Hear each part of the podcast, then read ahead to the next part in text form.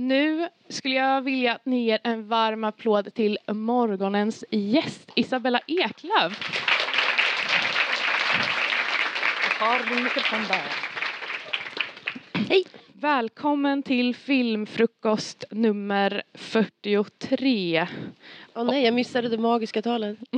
ja, eh, det var faktiskt din kompis Milad som, Okej. eh, som Så fick det. Ja, okej. Du kanske, ja, vi unnar honom det. ja, vi undrar honom det. Ehm, för er som inte känner till eh, vem du är, vilket ni borde göra för att han, annars hade ni kanske inte varit här. Men Isabella, du är manusförfattare och regissör. Ehm, du är utbildad på jättemånga platser, vilket vi kanske kommer prata om senare. Men eh, både på folkhögskola, på Filmskolan här i Göteborg och framförallt Danska Filmskolan.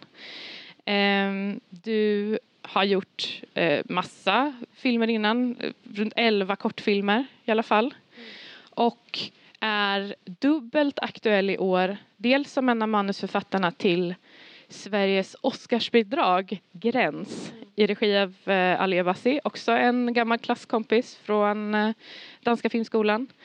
Och med din långfilmsdebut Holiday som hade som visades här på Göteborg Filmfestival i början på året och som hade premiär bara häromveckan och går fortfarande på bio här.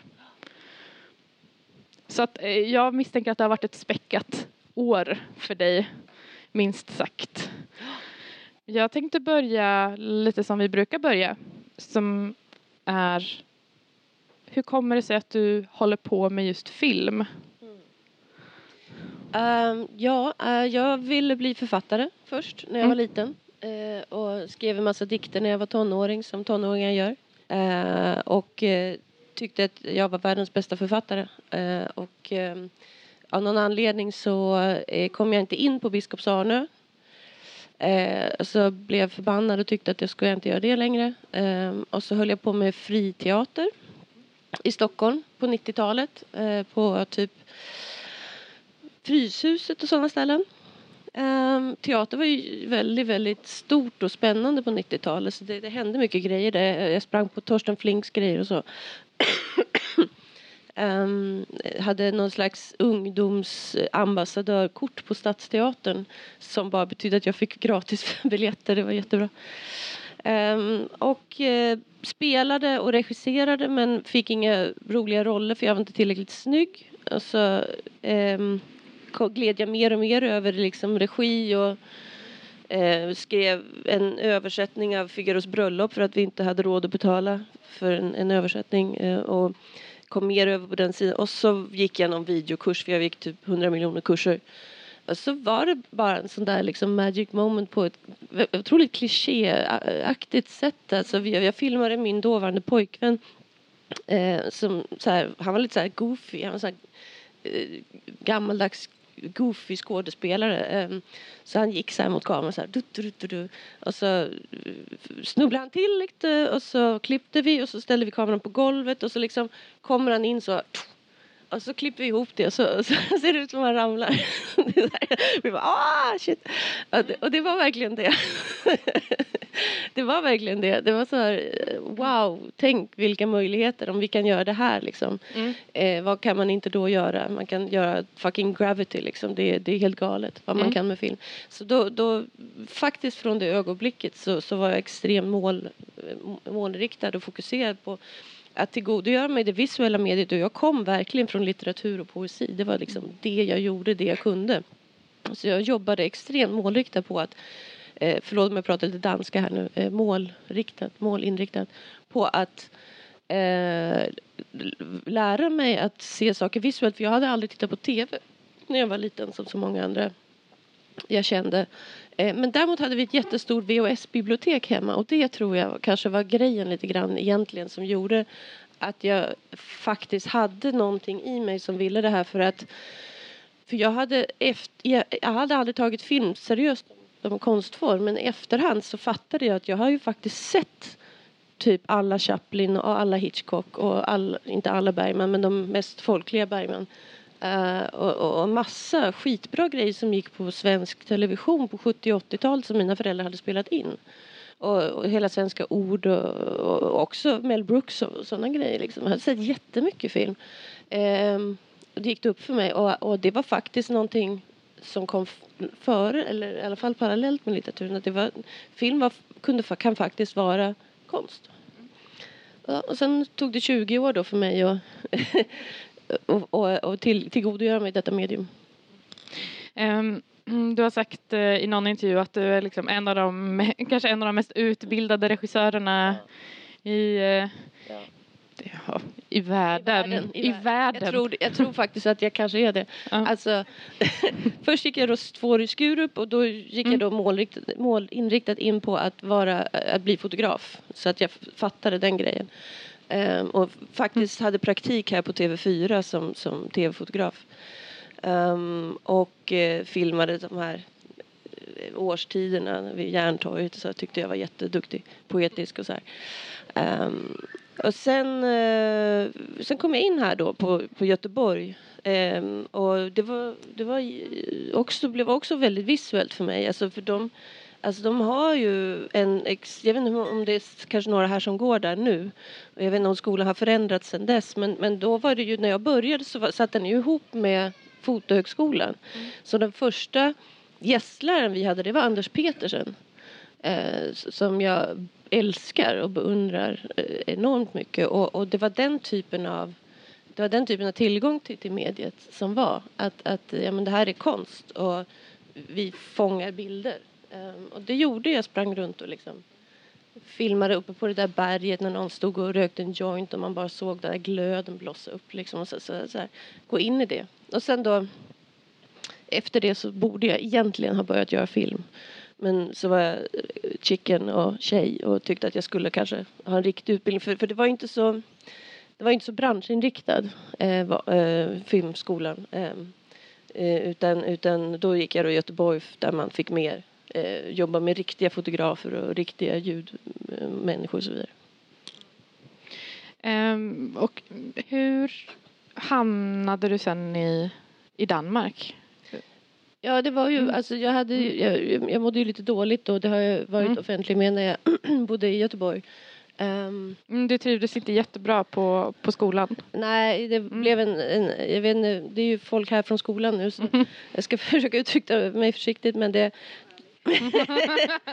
det, var, det blev lite sektmentalitet och framförallt en lärare mobbade mig faktiskt ganska så ordentligt och hatade mig som, väldigt som, tydligt. Eh, och sågade mina idéer och eh, tvingade mig att göra tråkiga saker istället och så sågade de dem och sådär. där. Ehm, och plus att gruppen jag var i var, var också lite så här mobbingaktig och man skulle ha rätt kläder på sig och det hade jag absolut inte. Eh, och så var det hipp och det var jag absolut inte. Så, eh, känner mig väldigt fel på alla sätt. Så. Eh, men, men jag tror framför allt så var det därför att jag, eh, Marcus Söderlund gick i min klass som är jätteduktig eh, Eh, reklam och, och musikvideoregissör. Och han flyttade till Stockholm och började göra grejer och tog med mig som produktionsledare och inspelningsledare. Jag var ganska bra på det. Och då blev jag jätterädd för då såg jag verkligen hur jag höll på att glida in i, i någon slags kvinnofälla att nu kommer jag att bli producent istället. Eh, så, så nästan som ett skydd mot det så, så sökte jag till, till Danmark. Jag vet inte varför jag sökte egentligen men jag, jag bestämde mig att gå på proverna och, och vidare på proverna och så liksom kom jag in och så tänkte jag, vad fan. Men då hade jag slut på CSN så då var jag tvungen att fråga mamma och pappa om de kunde bidra med pengar och så jobbade jag som servitris och sådär. Och där, ehm, ni som var här eh, förra månaden när Milad var här, han tyckte ju att eh, skolan var jättebra. Man tvingades göra film från, från dag ett. Mm. Och eh, han sa också att det, man fick, ehm, just eftersom det går flera personer som Mm, inte bara regissörer på skolan så får man naturligt personer man kan samarbeta med men man är inte tvingad till att göra heller. Ehm, Ja, man är ju Mm. tvingad till att Mm. samarbeta med, med alla i de andra. Mm. Eh, men man är inte tvingad att samarbeta med manusförfattarna. och Det tycker Mm. jag är jätteviktig skillnad från det i. Mm. Alltså det, det fostrar en tv-mentalitet. Att det är liksom de som ska bestämma vilka historier som, som gäller. Ehm, vad, du, gick, du gick på danska. Vad hände sen efter du tog examen? Ja, sen Mm. eh, började jag utveckla på filmer och det kan ju ta lite tid. Mm. Eh, Så, så jag hade en film under utveckling i ett par år och så samtidigt Mm. eh, Holiday kom ganska snabbt faktiskt. Cirka Mm. ett år efter jag hade slutat på skolan så, så fick jag den här boken då av en producent som frågade Mm. om, jag ville, om jag ville filmatisera den. Och så har jag faktiskt jobbat med manusförfattaren i tre år. Alltså, det kan ju vara en långsam process, särskilt om man är, inte, om man är ny och man ska testas liksom. Och Mm. Man får skicka ett manuset fram och tillbaka och sådär. Så det var en långfilm som hade med boken att göra. Så, så blev det en kortfilm som gick lite bort från boken och sen så väx- växte den där kortfilmen och så blev den en långfilm igen. Så det var många Mm. vändor fram och tillbaka. Mm. Ehm, boken var skriven av Johanna Ahlgren eh, och är liksom löst baserad på hennes egna erfarenheter. Ehm, och det är det som sen växte fram och blev Holiday. Hur många här har sett filmen? Upp med en hand. Wow, det är inte så många. Nej men faktiskt inte men ehm, ni, vi får väl, vi får se. lite om den då. Vi får, vi får se hur mycket vi spoilar eh. Spoiler tycker jag man kan göra. Det, Ja. det, alltså jag tycker inte att filmer handlar om hur de slutar. Nej, men, ehm, men filmen handlar om Sasha som är, eh, ska man kunna säga en troféflickvän eh, till en dansk gangster. Och de är tillsammans med eh, sina vänner, sin familj på någon, en slags arbetssemester i eh, Turkiet. Och eh, det är liksom där det börjar med att hon anländer till Turkiet och sen så eh, är det lite som att man får följa deras samvaro, hur de är tillsammans eh, under en tid, obestämd tid. Ehm, vad var det med den här historien som intresserade dig? Ehm, ja, ehm, nej men jag tror alltså, jag tror alltså jag är en ganska, alltså också därför att jag har den här bakgrunden med, med att, att, bara, att gå ut och filma. Jag har gjort en del Mm. dokumentära grejer så tror jag att jag, jag intresserar mig för historier som, som jag springer in i. Och, och det var nog så det var med den här, att, att jag, den, den bara dök upp här som en, som en present. Eh, och, där, och, jag, och jag gick in i den för att, för att det, är, det är en unik historia och en, en, en miljö sedd från ett, ett unikt perspektiv. Jag tyckte helt enkelt inte att jag hade sett det här förut och jag tyckte inte att den här karaktären var förstådd. Eh, jag jag eh, bli, är passionerat arg på eh, när folk dissar folk utifrån eh, saker som de inte har en jävla aning om. Eh, att, att, att, att folk säger hon har inget själsliv för hon har opererat brösten. Så bara så, så korkat liksom, som att folk skulle, ja då har folk ingen själ då eller? Um, eller jag tror inte på själ men men människor är ju människor. Alla, vi alla, alla är djupa. Det finns inget som heter en ytlig människa. Ehm, så så, så det, det här är ju en karaktär som är svag och därför föraktad och det är det, och det, värsta jag vet när, när folk tillåter sig att förakta folk därför att de är svaga. Um, så att, så att jag, plus att det är en extremt spännande miljö och Johan uppenbarligen hade en helvetes massa insikt i danska smågangsters. Det är ju spännande i sig själv. Så jag vill ju helt enkelt berätta den historien och skildra den miljön från hennes perspektiv. Eh, ja, och det gjorde jag.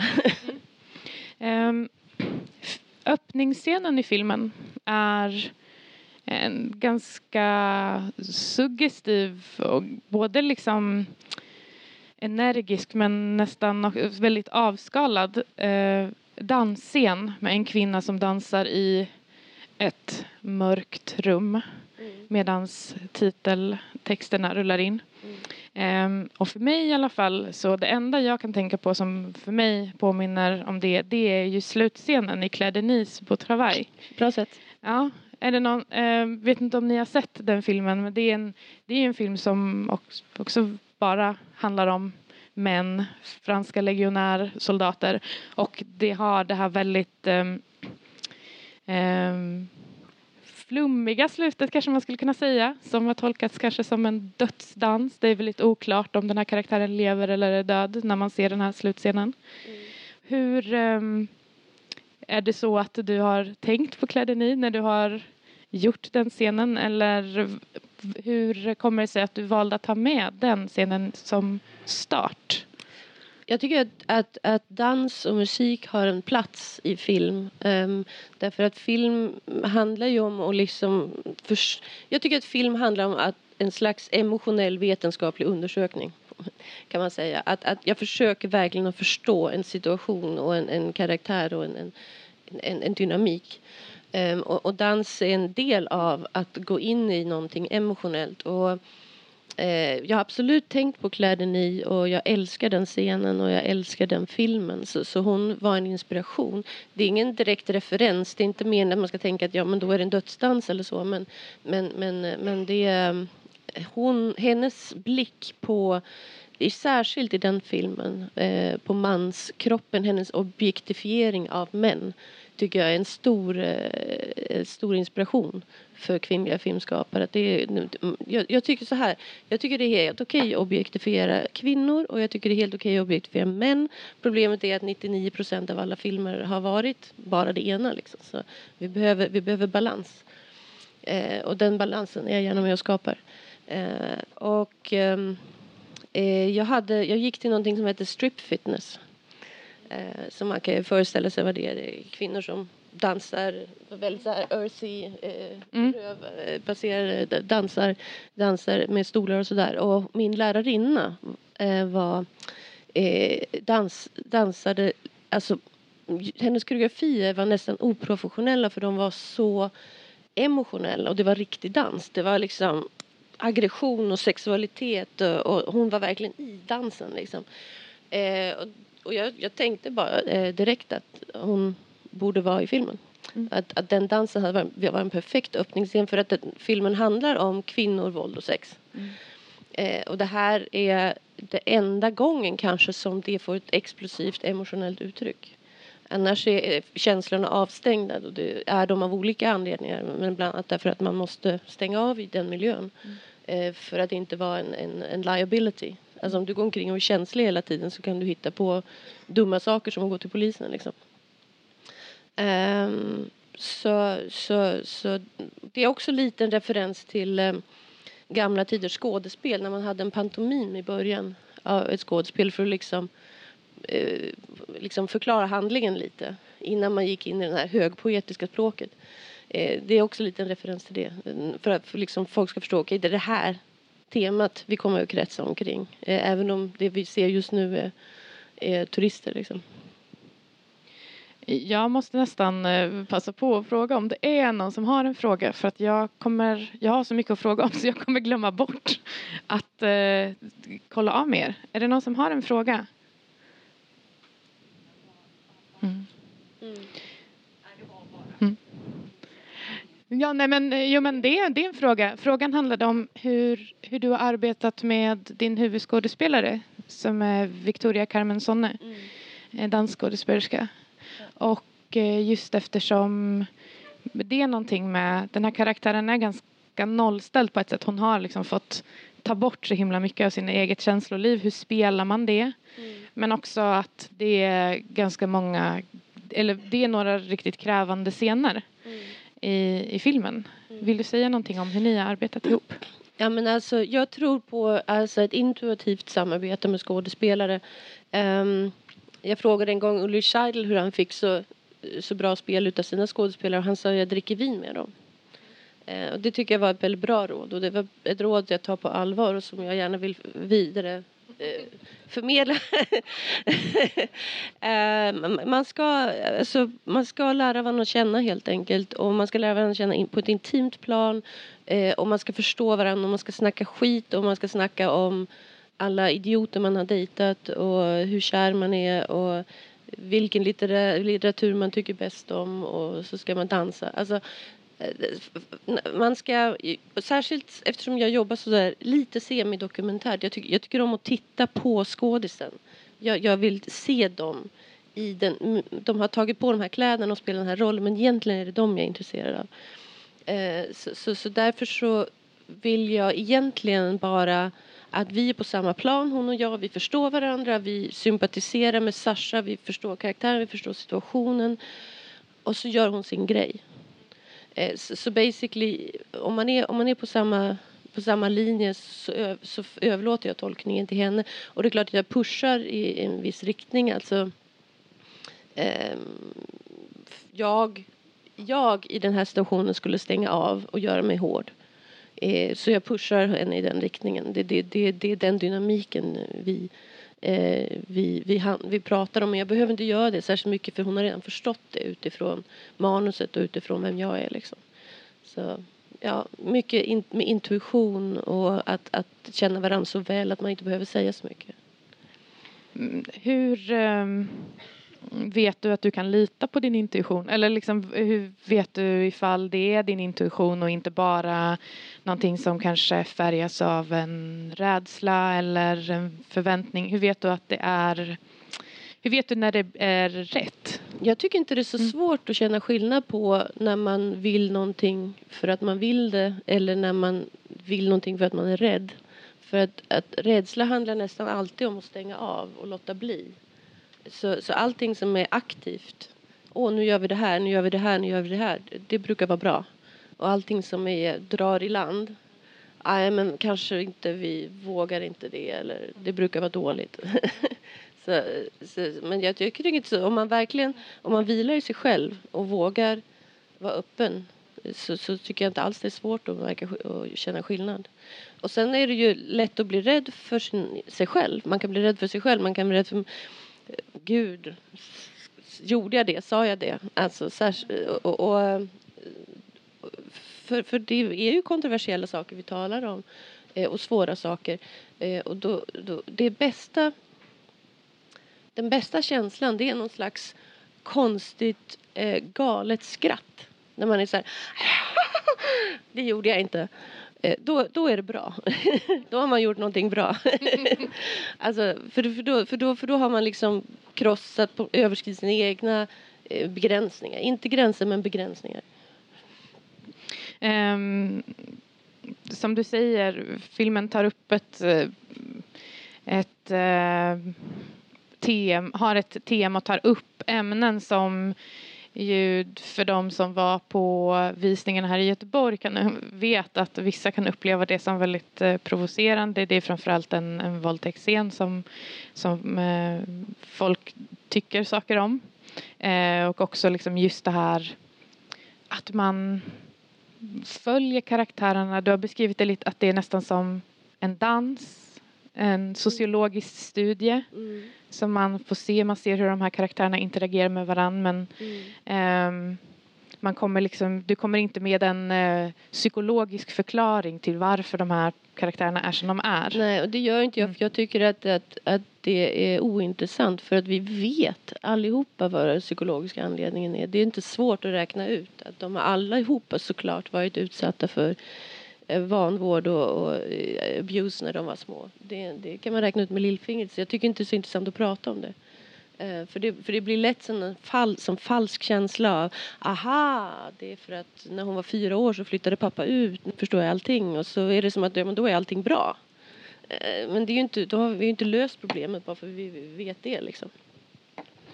Och um, men har det Ehm, Ehm, varit någonting som du har räknat med att folk kommer reagera och känner du att det påverkar dig på något sätt att eh, folk ifrågasätter varför du till exempel har med en sån scen eller hur, låt, hur eh, hanterar du det för att inte det ska påverka dina val i framtiden? Mm.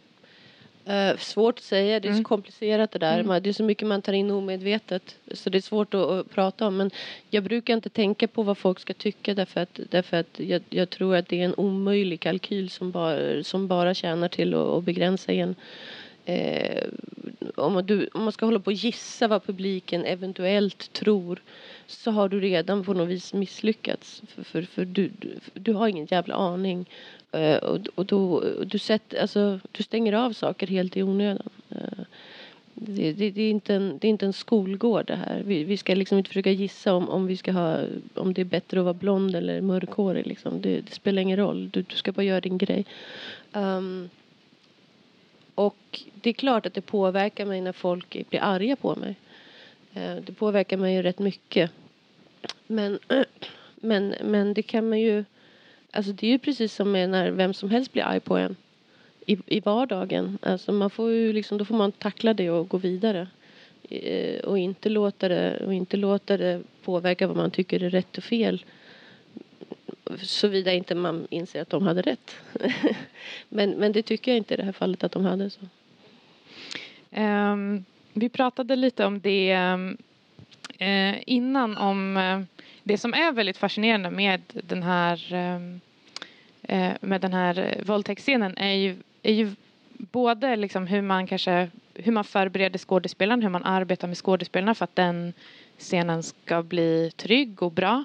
Men också de väldigt tekniska aspekterna av att göra en sån scen. Att verkligen det är en, en man som ska ha stånd, som ska eh, få utlösning i bild. Eh, men det, och väldigt många tror ju att den scenen är på riktigt. För att den ser så himla äkta ut. Vill du bara säga någonting om hur ni, har, hur ni löste den scenen? Ja, men det var ju verkligen en, en stora utmaning på sätt och vis. Alltså att den här scenen fanns i manus och den är väldigt detaljerat beskriven i manus. Alltså den är skriven så gör han det och så gör han det och så gör han det och så gör han det. Och vi har gjort exakt som det står. Så det var ju, så det var ju frågan hur man skulle göra det praktiskt. Eh, och det första är då, eftersom jag tycker att man ska skjuta i stora bilder och, och långa takes därför att det är så man fångar en känsla av alltså verklighet. Att, att, att, att det här är de processer vi ser ske i människor och inte någonting vi har ljugit oss fram till, a.k.a. klippt. Um, så första, ja då får man göra det från sidan. Så att man inte exponerar skådespelaren för att man ska se in mellan benen på henne och vi faktiskt inte har sex på riktigt men det ska se ut som det. Eh, två attrapp såklart eh, för att inte utsätta den stackars manliga skådespelaren för traumat att försöka ha stånd fem gånger i rad. Eh, och så får man ju då gå in och eh, inte heller begära någon att ska komma på kommando så, så får man gå in och spruta då. Eh, jag tycker om att blanda kroppsvätskor, det är min lilla specialitet på sätt. Så, det är jag som ansvarar för blod och kräks och sperma. Eh, sånt jag tycker är kul. Eh, det har faktiskt ganska mycket att göra med färgschemat också. Jag, jag är lite pedant när det gäller att det ska vara exakt rätt färger och sådär. Jag tycker kräks ibland på film ser extremt fake ut och sådär. Ehm, så, så då har jag blandat lite mjölk och ehm, pudersocker. Och så kommer det då in en, en, en, en person från special effect-teamet och sprutar det i ansiktet på henne. Och då har jag samarbetat med Peter Hjort som är helt fucking fenomenal. Eh, som också har jobbat med Trier och han och Trier har ju faktiskt utvecklat teknik för att visa sex på film som ser så realistisk ut som möjligt. Vad är hans funktion? Han är special effects supervisor med, med, med liksom fokus på, på sexscener eh, men också annat. Han har också supervisat eh, eh våldet. Ehm, och ehm, ehm, de har ju då, i Triers fall så har ju de då klippt ihop skådespelare och porrskådespelare så att, så att det ser extremt äkta ut, för det är äkta. I det här fallet så behövdes inte det för att vi behöver inte se in mellan hennes ben för, mm. att, för, att, för att det ska kännas riktigt. Och uh, ja, så fixar man ju resten i post liksom. Mm. Uh, men det var roligt att det lyckades för det, för, för det var, den var knepig. Ja, folk eh, kom, säger också i intervjuer så här, och det var riktigt sex. Ja, ja jag får, några antar det. Ja. Men, men jag har eh, vänner i porrbranschen som var besvikna mm. som var bara så här, oh, vilket fusk, så får jag riktigt rest nästa gång liksom. Mm. men då måste man ju ha porrskådisar så det blir ju en mm. helt annan grej. Um, vi har pratat lite om hur du har arbetat med, um, med Victoria och jag har också eh, hört dig säga att, att just castingen är en väldigt viktig process mm. eh, för dig och överlag. Eh, och du jobbar väldigt länge och mycket med det. Och sen vill jag bara kolla om jag tolkade det, för det lät lite som du sa i en intervju att men har du liksom gjort en bra casting, har du bra folk på plats och har du ett riktigt bra manus, då kan du som regissör gå hem. lite grann, ja. Mm, ja. Lite. Alltså det är klart, jo, inte, inte hundra procent men jag ska ju vara där för att nudga liksom om, mm. om saker sticker ut eh, ja. eh, åt fel håll och, och, det är klart att jag måste vara där men, men basically så är det det, det som är byggstenarna. Mm. Um, och så, så, så gäller det bara om, om att hålla ihop det liksom. Sen, sen blir jag mer på sätt så känner jag mig mer som någon slags matriark som liksom folk kan komma till och säga Mm. Titta vilken fin blå. Och jag bara oj, ja det var en fin blå. Verkligen. alltså för de flesta vet exakt vad de gör eh, Mm. och, och, och gör det. Mm. Så det är väldigt sällan jag behöver, jag behöver gå in och, och, Mm. och liksom eh, fix, Mm. Styra någonting. Mest med männen faktiskt eh, såklart, kanske föga förvånande. Ehm, ehm, i, jag, jag har ju flera gånger i rad haft filmer där det har funnits såna här, eh, alltså på olika vis abusive males i Mm. rollen och det är många män som missförstår hur man är det. Det är många som spelar alfa på ett på, på helt fel sätt där de liksom tror att man ska vara så här råddig mm, mm, jag är bäst. i- Så. Mm. Det är för mig som känner riktiga eh, sån, riktiga sådana killar, det är ju ett tecken Mm. på svaghet om man ska hålla på och demonstrera för mycket. Så jag har faktiskt använt mycket tid på att, att justera killarna så de är mer Mm. underspelade, Mm. mer avslappnade i sin högstatus. Mm.